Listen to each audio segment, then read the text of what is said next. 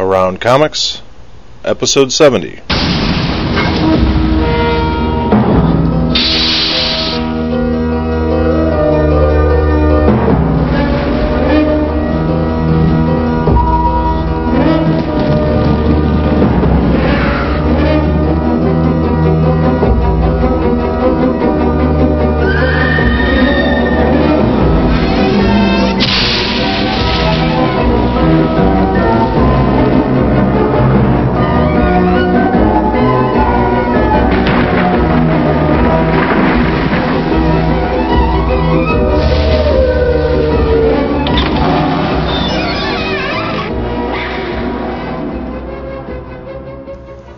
Chicago, this is Around Comics, a roundtable discussing topics in and around the world of comics.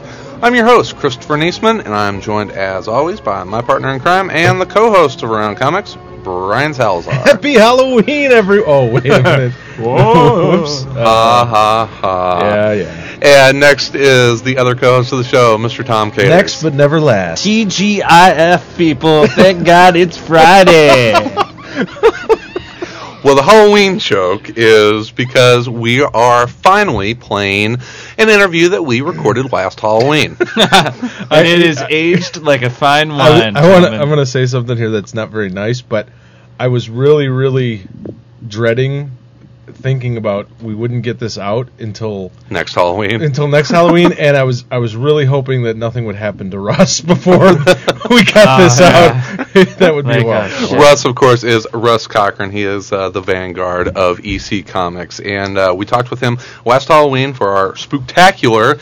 Uh, but we also had our Comics 101 EC Comics segment that we had planned to release. Uh, I had to put that off a little bit, and we just released that. And so now I think it's a great time to play our interview with Russ Cochran. Or two days ago, in case I don't get this In out by Saturday. But uh, before we get to all that, I would like to remind you that this episode of Around Comics is sponsored by InStockTrades.com. Make InStockTrades.com your source for all of the EC archives. InStock Trades will have each archive available and ready to ship the same day they are released. Don't let this chance to collect some of the most influential comics in history pass you by. At 30% off retail price, InStockTrades.com makes the EC archives an affordable addition to any collection.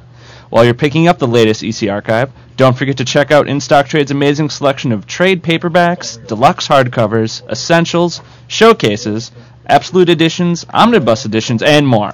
All at a great discounted price. All orders over $50 ship free, InStockTrades.com. Go to InStockTrades.com. Great way to get the EC archives, which you're going to hear all about in the upcoming interview.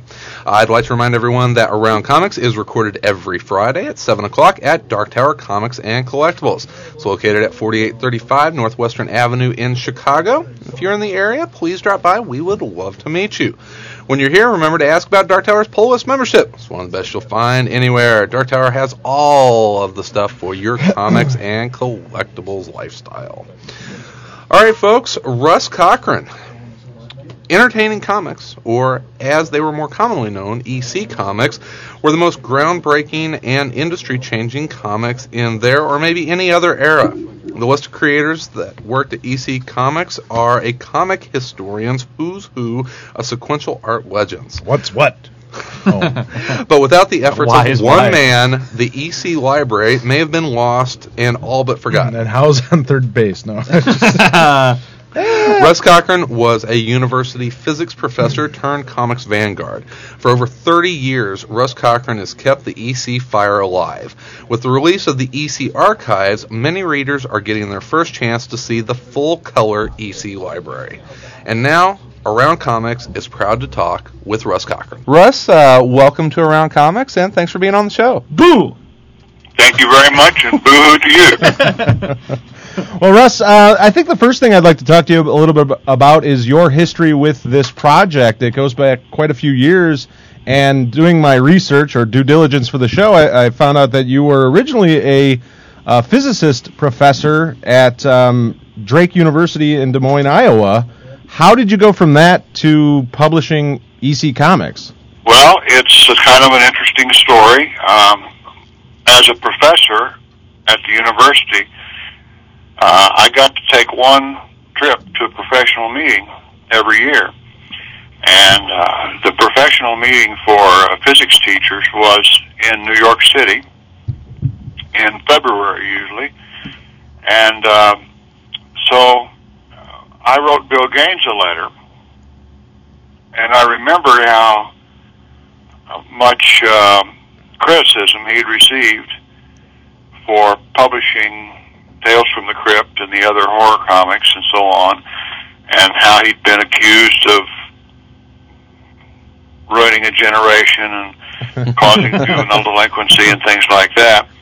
So I just decided to write him a letter and tell him that uh, of all the guys who read the EC comics here in in my hometown in Missouri, uh, none of us had turned out to be axe murderers yet. Yet there's still time. Yeah, yeah, that was. It. But that that uh, I told him I was a college professor, and other members of our of our EC Fan Addicts Club were um, teachers or ministers or doctors or lawyers, and uh, that we enjoyed the comics very much, and they didn't adversely affect us.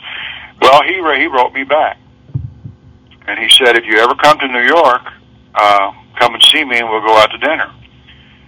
So when I went to the physics meetings in New York, I went to see Bill, and we hit it off. Um, and I started going to the physics meetings every year, and started progressively spending less time with the physics meetings and more time in, in Bill's office, uh, just talking to him and uh, visiting and uh, talking about the EC comics and things like that. And after a few years of this, uh, I would say um, seven or eight years of doing this, Bill and I were at dinner one night, and I said to Bill, "Those comic books you published back in the '50s, they were just so great. You know, there's a whole new generation of readers out there now. Why don't you publish them again?" And Bill said, between bites, he was a big eater, so he he, he said, um, "No," he said, "I wouldn't, I wouldn't want to do that again. I they gave me a real hard time for those, and um, I'm doing Mad now, and Mad's doing very well, and um, I just don't think I would do it." And then he paused for a beat or so, and he said, "Why don't you do it?" And you know the funny thing is, it didn't sink in at that time. Uh, uh, when I was on the airplane heading back to Iowa and sort of reliving the whole thing, I remember him saying that, and I thought, well, you know, I wonder if I could do that. So that's when the seed was planted, and um, What- started doing some minor projects before that just to see what would happen. And the first thing I did was a thing called the EC Portfolio, which was a large uh, portfolio of EC artwork reprinted directly from the originals, so that collectors could see um, how detailed and and fine the original art was um, compared to how it appeared in the, in the comic books, which were very cheaply printed. And I did that, and um, that went pretty well. And so, so two timelines are running here.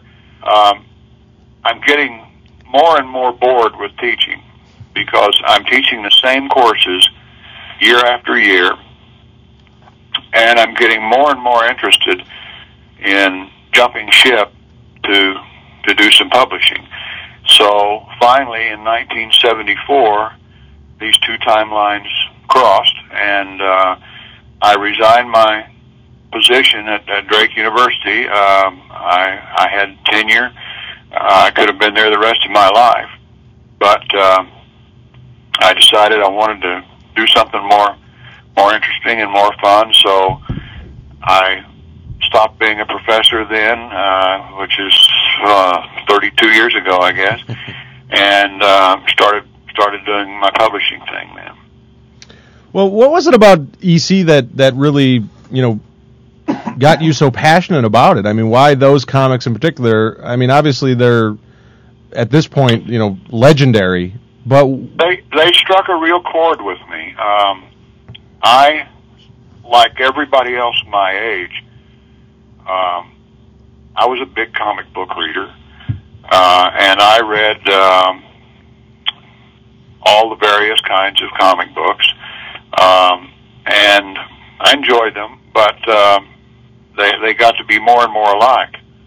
Um, you know, um, superhero comics were they're great when you're, uh, I suppose, you know, like seven to ten years old, and um, after Superman or Captain Marvel has uh, saved the universe for the hundredth time, um, it starts to wear wear thin, and um, so and I like the other kinds of comic books. I like the crime comics and the western comics, and um, I was just about ready to stop reading comic books. Um, I I had a large collection of them. Uh, um, always in my room, big stacks of comic books, and anytime I had uh, wanted to kill a few hours, I'd just pick up some comic books and go through them. But it was getting to where um, I was less and less interested in them. And then I found my first EC comic, and all of a sudden, um, I realized that the the writing and the artwork was um, better than in most anything else I could get my hands on, and um, that kind of got me reinterested. And I started trying to collect just the EC comics, and uh, I kind of forgot about all the rest and just uh, started subscribing to all the EC titles and looking for back issues and things like that. Do you think there was um? I think it's really interesting that you were a physics professor and you had such interest in science fiction. Do you think there's some sort of correlation between that? That maybe an interest in science naturally leads to an interest in science fiction. I think so. Um, Bill Gaines was in school to be a chemistry teacher when his father was killed in an accident, and he was thrust into the family business. And he liked science fiction. I think that's why he liked it. And of course, you have to remember, around this time, the Destination Moon, um, which was one of the first science fiction movies, um, Forbidden Planet, some of these groundbreaking Hollywood science fiction movies were starting to come out. So it was a new genre uh, in both in movies and in comics, and um, it it was you know probably became the most popular genre for a while there. Was it ever? Did you ever consider sort of giving it up at some point? I mean, has it always been? I mean, I imagine it's a, it's been a labor of love at some point. It really has, um, and uh, no, I've never considered giving it up. Um, I um, it's not easy being a, uh, a small independent publisher, and uh, I found that uh, there were times when uh, things got tough financially. But um, about 13 years ago, uh, I talked to Steve Geppi and uh, and John Snyder, uh, who works with Steve, and um, I realized that uh, if I was hooked into his distribution system, that a lot of my problems would automatically be solved, and I could still do what I wanted to do. So uh, in uh, 1993, I sold my publishing business to Steve, and I've been working for him ever since, but doing the same thing. Now I'm 33 years old, and I came into EC Comics in a really weird roundabout way. My first uh, exposure to EC Comics was Tales from the Crypt on HBO. And what kind of impact did that television series have for you with the with the EC reprints? Well, I think it must have um, um, helped sales a lot because um, of the name recognition. Um, you know, the uh, HBO series uh, was um, uh, good, uh, but many older EC fans like myself um, were not too enthusiastic about it because they had um, taken all the stories and injected, uh, you know, into to to because they're on HBO and because they could do it. Um, there were there was a lot of sex in in. Uh, not that I have anything against that, but uh, it just uh, detracted from the original stories uh, in many cases to me, and um, so um, I, I felt that HBO did a great production job on on those stories, but basically they just took the the kernel of a story um, and embroidered it a lot, and I wasn't always happy with the way they embroidered it, but it, it was a popular series, and um, it did well, ran for, as you know, for several seasons. And the biggest thing it did for me was to increase the name recognition of Tales from the Crypt, which led to uh, better sales for my reprint books. Sure. Do you think?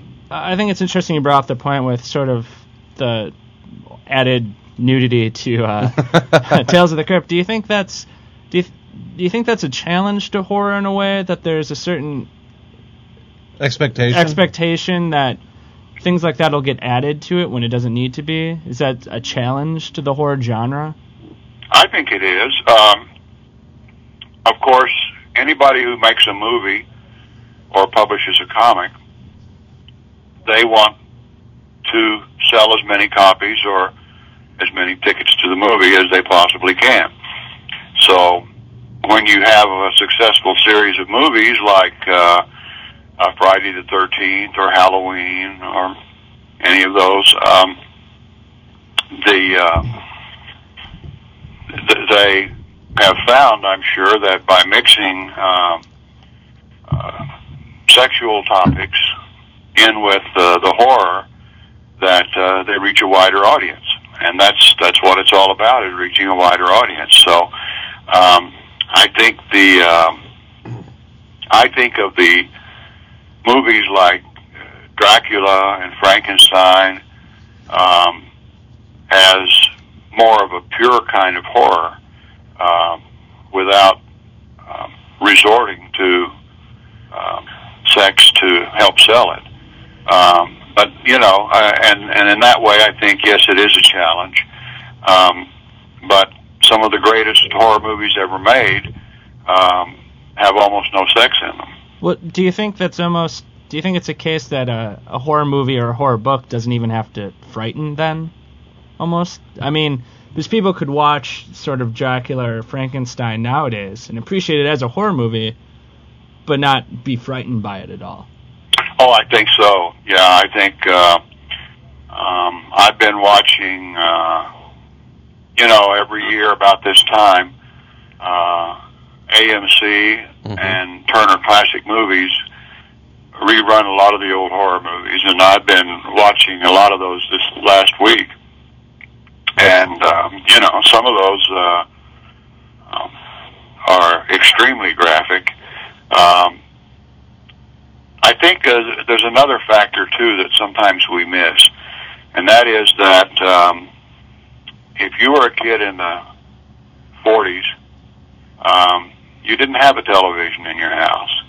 You didn't have access to um, watch movies as often as you wanted to. And uh, when you would go to the movies, uh, to the theater, it would be an experience. And um, when you watch a movie like Frankenstein in a theater, uh, you have the shared experience of a theater full of people, uh, so that when the monster uh, appears and starts threatening things, uh, you, you have a high level of excitement in the theater, and there are some people that that will scream, and some people will laugh, and uh, you know it um, it becomes a charged atmosphere. And it's not like that when you watch it on uh, DVD or a videotape, or watch it sitting at home by yourself, watching it on uh, um, cable television. I'll come over to your house and recreate it. Anyone out Yeah. there? Scream when Frankenstein lunges. Hey, uh, um, Russ, uh, going back a little bit to the the uh, the EC library that you published, um, those were originally published in black and white. I was wondering what the decision to do that, why, why you had made that decision to pr- print those in black and white as opposed to the original color. It was purely an economic decision. Um, it was um, an awful lot of material to be published, and um, printing them in color would have just been too expensive at that time for the kind of audience that I could reach.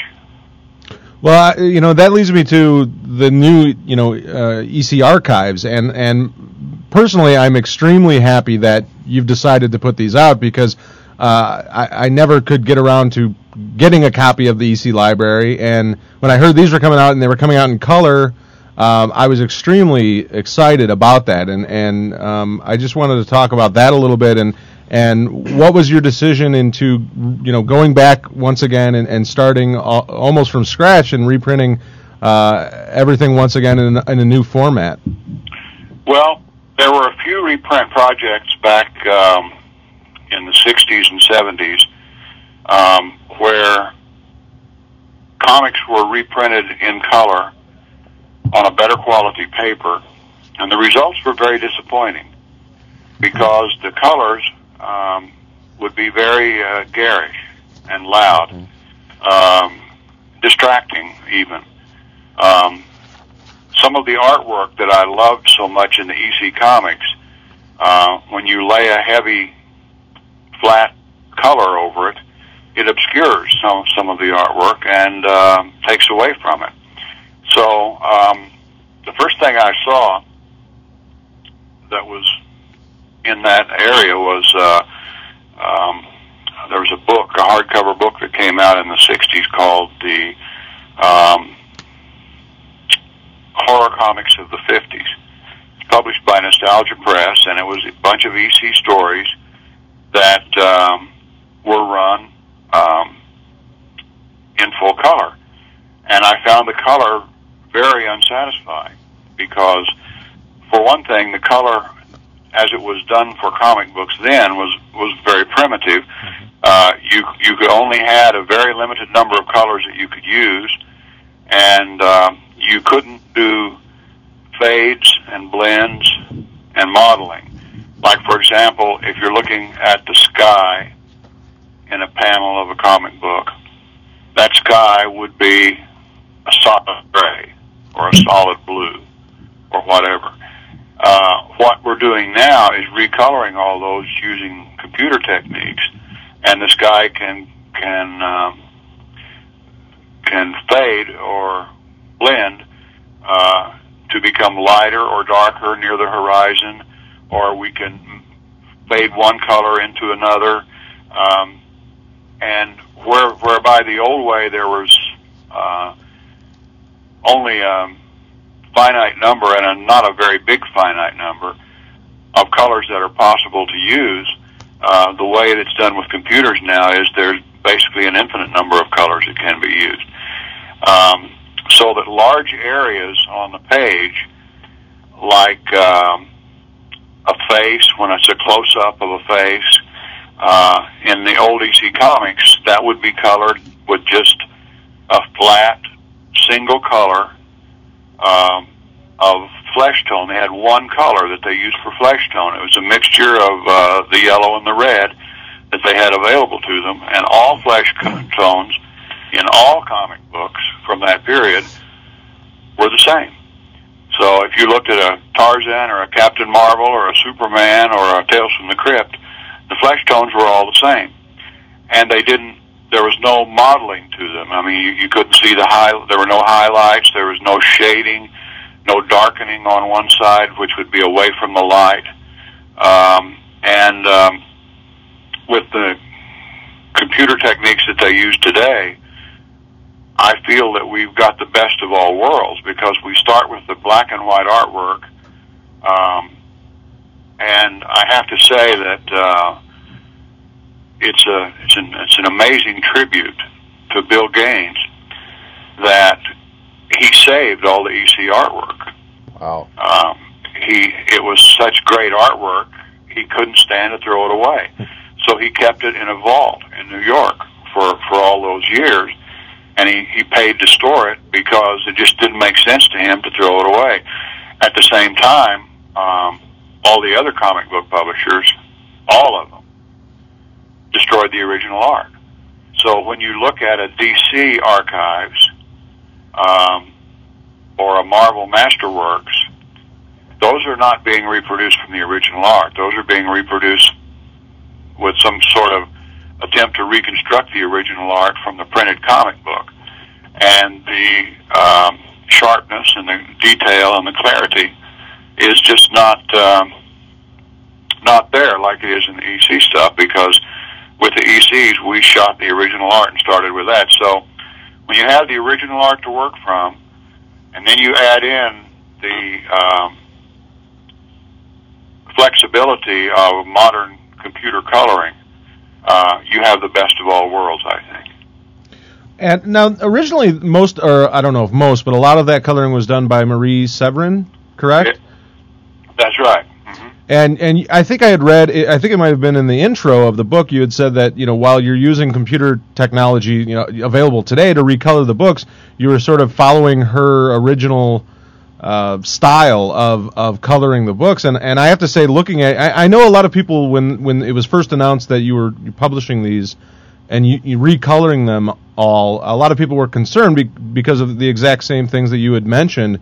Uh, Right. Well, no, I want I want to stay as close to Marie's style of coloring um, as possible, and only just make it a little better and put some more uh, nuances in it. a little depth to it, and and it, and it shows that the uh, the the first one came out this past week, which is the Weird Science Volume One, and it, a fantastic job on it. It's it's really the first time I've been exposed to to that line of the EC comics, and uh, one of the the really nice parts about it is that it has an introduction by George Lucas, and I think that with the other introductions that were that we're seeing in the rest of the archive editions, just the the impact that these comics had on creators that would come up a generation later and talk about what what an amazing impact that they had on them. So what uh, what was it like to get those those introductions together? Well, it was really very gratifying. Uh, I asked um, Lucas to do an introduction for Weird Science, and he said sure. And then I asked Steven Spielberg to do one, and he said yes. And John Carpenter is writing the introduction for the first Tales from the Crypt volume. And uh, R.L. Stine, Mhm.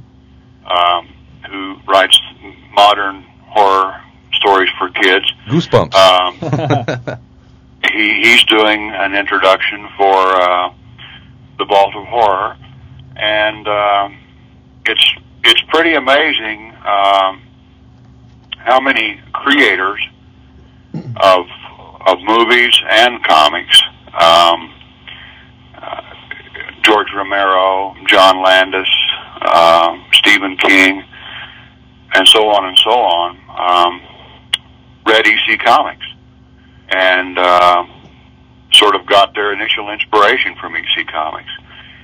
So you know they were they were around at the right time uh, to influence this generation, and, and I think uh, um, almost to a man, these creators are very uh, appreciative of the start that EC Comics gave them, and they they treat the material with a lot of respect. You know, I, I was wondering when I when I uh, was looking at the the first volume here, uh, it struck me weird that it's you're saying that you wanted to print these in chronological order. Yes, and that was um, that was a hard decision because, frankly, um, the very best EC material comes in the second and third year. Um, the EC artists had not uh, achieved their individual styles yet, and, and this was something else that that Bill Gaines was responsible for. Um, in the in the days before EC, you didn't know who did us. You didn't know who the artist was because often it wasn't just one artist. It would be one guy would pencil, another guy would ink. Maybe another guy would do faces. Maybe another guy would do backgrounds, buildings and houses and cars and things. And the result is that a single page of comic art might have the work of half a dozen artists there. Um, but Gaines encouraged his artists to, rather than telling them to try to all draw alike, he he wanted their individual styles to be shown. And so, an artist like Graham Ingels, who had worked for Fiction House and other comic book companies, and had been restricted by being told um, how to do his his artwork, uh, uh, suddenly was cut loose, and uh, turned out that Graham Ingels had a an amazing uh, talent for certain types of horror comics, uh, gothic horror with old creaky houses and uh, dust and cobwebs and vampires and werewolves and things like that. And um, Ingels uh, was not. Well, I shouldn't say it this way. I, I'm about to say he wasn't as great an artist in 1950 as he was in 1952, 53. But that's actually the fact because uh, Bill Gaines allowed them to express themselves, and in the letters pages that ran in each of the EC comics, they always um, pushed the artists, and they would say, you know, this issue we have the following story by Ghastly Graham Ingels. Before long, Graham Ingels is signing his work ghastly, and he's stepping up to the plate. And because of the fan reaction, and because he's they've made him a star now, he's not just an unknown uh, actor. He's a star because uh, everybody likes what he does. And soon, Al Feldstein, who wrote all these stories, he he was writing stories for particular artists. They didn't write a story and then say, okay, what artist should we give this to? They didn't do that. They come in on a Tuesday, let's say, and they would say, well, today we've got to write a story for Jack Kamen. So if you're writing a story for Jack Kamen, uh, you come up with a story that's got pretty girls and modern settings, and uh, probably not not much uh, in the way of gothic horror and so on the next day they would come in and say, well, now today we're writing a story for Jack Davis. And so they wrote stories to suit their artists' styles. I don't know that any other comic book companies did this. Yeah, I was gonna This, this was another one of the that. reasons EC was so was so great. Um, the other question I had about the the the chronological order was you these first six, six issues are Weird Science 12, 13, 14, 15 and then it goes back to 5 and 6. I think I know why that is, but could you explain why those are numbered that way and and why that is Sure. Uh, in their attempt to uh, find um, good selling titles, comic book companies um, would switch the name of a title rather than creating a new title. Because if you create a new title, you had to go to the post office and get a new second class mailing permit for that title and that costs a few hundred dollars. And so, um, for example, uh, um, the EC comic called uh, War Against Crime um, and Crime Patrol were two of the EC's crime comics. Uh, they changed into um, The Vault of Horror and Tales from the Crypt simply so they wouldn't have to go to the post office and pay that deposit for the second class mailing permit. so uh, the first issue of the Vault of Horror was number 12. And uh, number 11 had been uh, War Against Crime, number 11. In comics today, they Yeah. ju- they would just make them all number one. Yeah, ones. talk about a 180. Um, that's completely Yeah. different. And then at some point, often the post office would catch them and say, "Hey, you can't do that," and they would have to go back, and at that that point, they would start, they would renumber them. So that's why uh, Weird Science, the first issue is number twelve, and then you've got 13, 14, 15, and then all of a sudden number five. which is the fifth issue. But uh, that's why the numbering is funny. Oh, that's interesting. What happened once it got to 13 again? they did get to 13 again. As a matter of fact, um, um, when you when you buy a Weird Science 12, you have to specify is this the 1950 issue of Weird Science 12, which is the first issue, or is it the 1952 issue of Weird Science 12, Ah, which is worth a lot less? Oh, how interesting. There's an eBay tip, people. well, you know, loo- looking through the history of EC Comics, and the comic, you know, a lot of comic fans our age coming up look at EC as, oh, those are those comics that were banned and you know pre CCA stuff, and now with the you know our exposure to the archives and and you know what we've what we've seen in the last few years, we're really starting for the first time to realize what kind of work and and how amazing these comics were, and not even ahead of their time. I mean, they were the time, and comics seem to take a, a great leap backwards. Uh, do you do you feel like these archives are going to be able to show a new generation of comic book fans what was going on in the late 40s and 50s?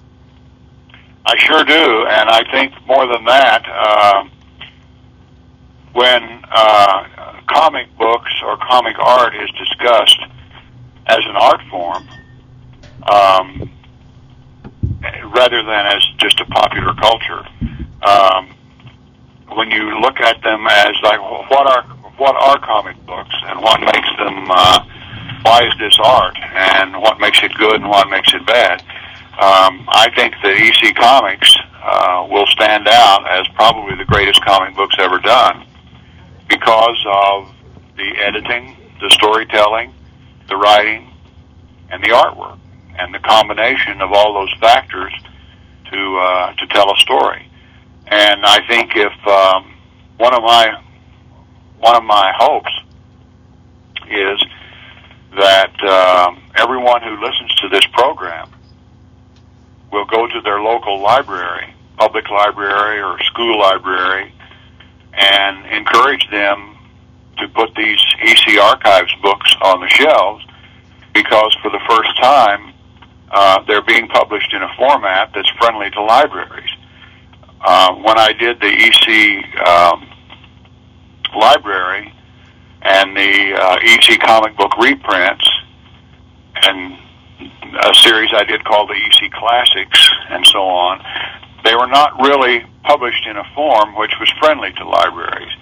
Uh, and so um, after DC and Marvel had sort of paved the way for this in their archive books, I realized that uh, now um, a library can offer um, outstanding comic book stories in a format that um, is uh, something that they want. In other words, a hardcover format in a permanently bound book, and it's the, the EC Archives books are all uh, Smythe sewn, which means the um, pages are sewn together and uh, not perfect bound. Perfect bound, you know, when you have a perfect bound book, the twelfth time you go through it, a page comes out in your hand, and you and you think, "Uh oh, um, my book is coming apart." Perfect in quotation marks. Yeah, that's that's right.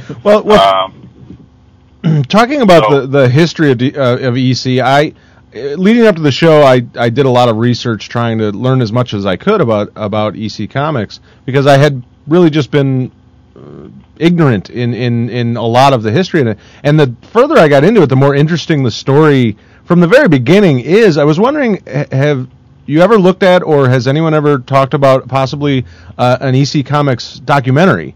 Because to me, it seems like a perfect. Uh, Subject. well, subject actually, matter- a pretty darn good one has been done. There's a, a fellow named uh, Chip Selby, S E L B Y, and he produced um, a documentary about the EC Comics. He was first commissioned, oddly enough, by uh, AMC, American Movie Classics, to make a documentary which would run right about now um, at Halloween, in, in conjunction with um, with the old Universal horror movies and so on. Um, his documentary came out a couple of years ago and uh, uh, is occasionally on television, but it's available also as um, a videotape. Uh, you can find it in just about any comic book store or, um, you know, at a place like uh, Diamond Distributors. Um, and it's, um, it's, it's actually an hour long show with about, uh, two additional hours of outtakes and extras. And uh, anyone who's interested in EC Comics would enjoy this documentary. Well, I'll definitely have to look for that. Um, so now you, you, you're you're publishing the four first four volumes uh, in the next few months here, um, and after that, I think your plan is to do two a month for. No, six, uh, one every two months. Oh, one every two Yeah. month Okay, so we're gonna end up with a You total. just scared him. Uh, It's like, ah, do it. Sorry. So si- si- six in 2007. So, so we're gonna have. him. So you're gonna have a total of ten books. Then is that is that does that encompass the entire Archive. archive? No, the entire archive is going to take about 40 books Wow. because uh, we get six issues, um, six complete issues of a comic book into each hardcover book. And uh, the EC Comics ran from 1950 to 1955.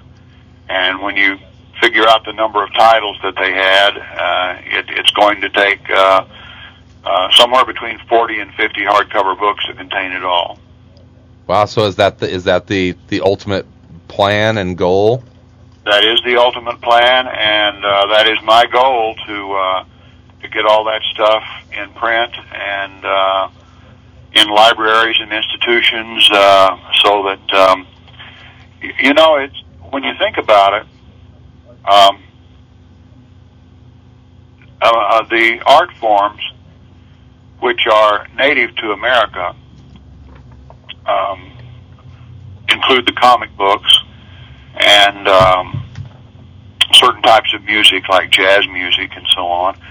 Uh, a person who wants to learn about this uh, prior to now, um, well, let's say 20, 30 years ago, you go to a library and you say, I'm interested in Benny Goodman, or I'm interested in Louis Armstrong, or, or whatever.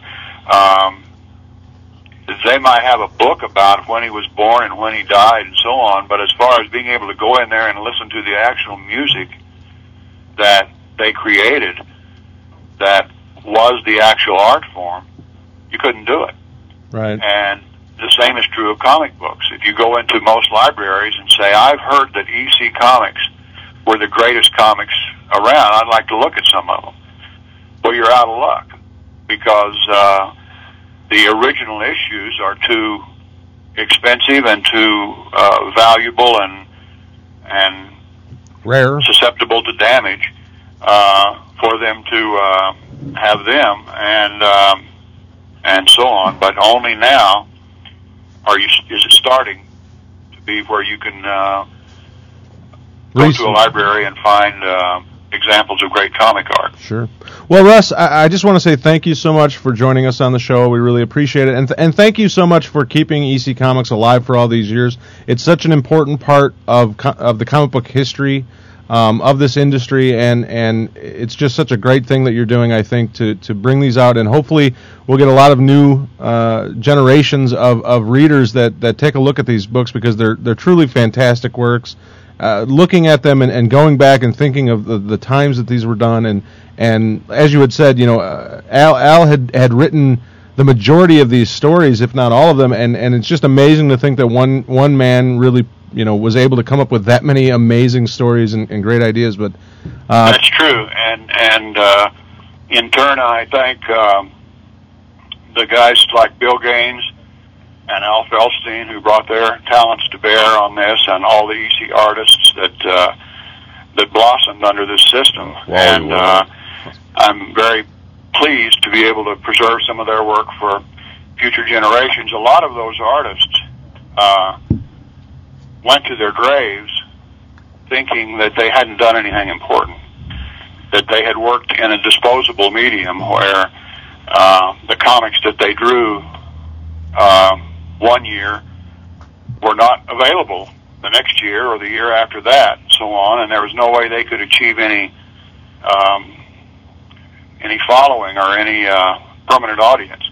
And that is changing now, and I'm very happy to be a part of that. Well, I'm going to have to start saving up a lot of money if I'm going to have to buy 50 of these things. That's 40. right. Only 40. yeah, yeah. So come on, you know, extended editions. You know, keep, keep it under 40 for me. Well, thanks again, Russ. We really do appreciate it, and here uh, is hoping you have a, a, a happy Halloween and and uh, good luck with with the books. I hope you have Okay. a horrible Halloween. Thank you, guys. Thank you guys very much, and I appreciate you taking the time to talk to me. You oh, bet. and I tell you what, we'll uh, we'll look uh, maybe sometime in 2007. We'll get an update on uh, on the next slate of EC archives.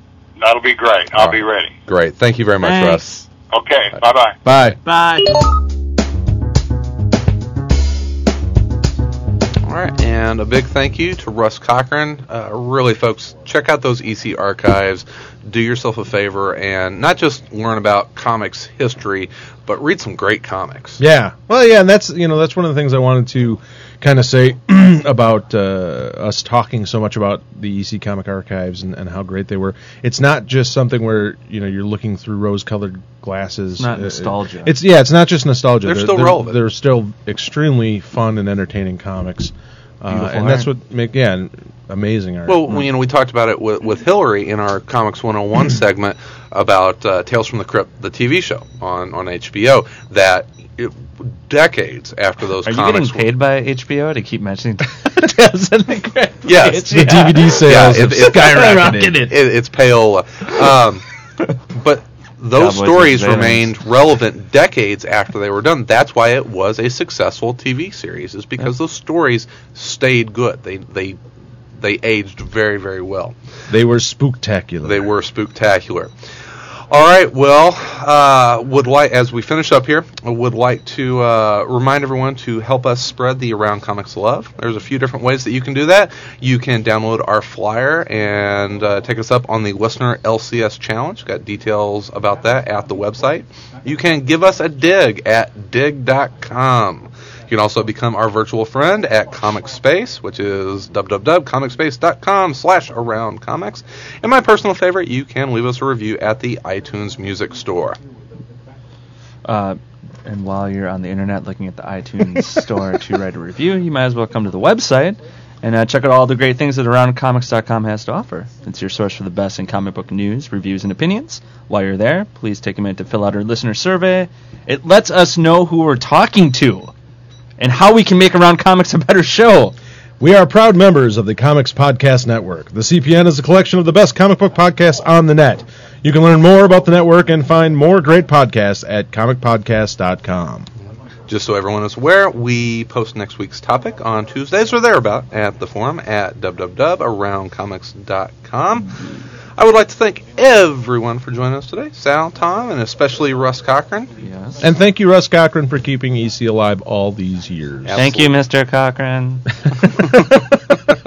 Everyone have a fantastic rest of your week and weekend. We will be back again next Monday with another full-length episode. This Monday. this Monday. Yes. Did I Not say next Monday. Next Well, Monday next would be two, Monday. two Mondays. the next possible Monday I've never you will understood encounter. that. Well, next this Monday, Monday, this next- Monday is the one that's coming up, and then next Monday would The be the one after Monday that. you will experience as a human being. Well, will be the one that you. Uh, Where are we going to be in between now and then? uh, everywhere in Oh, and around comics. delayed gratification.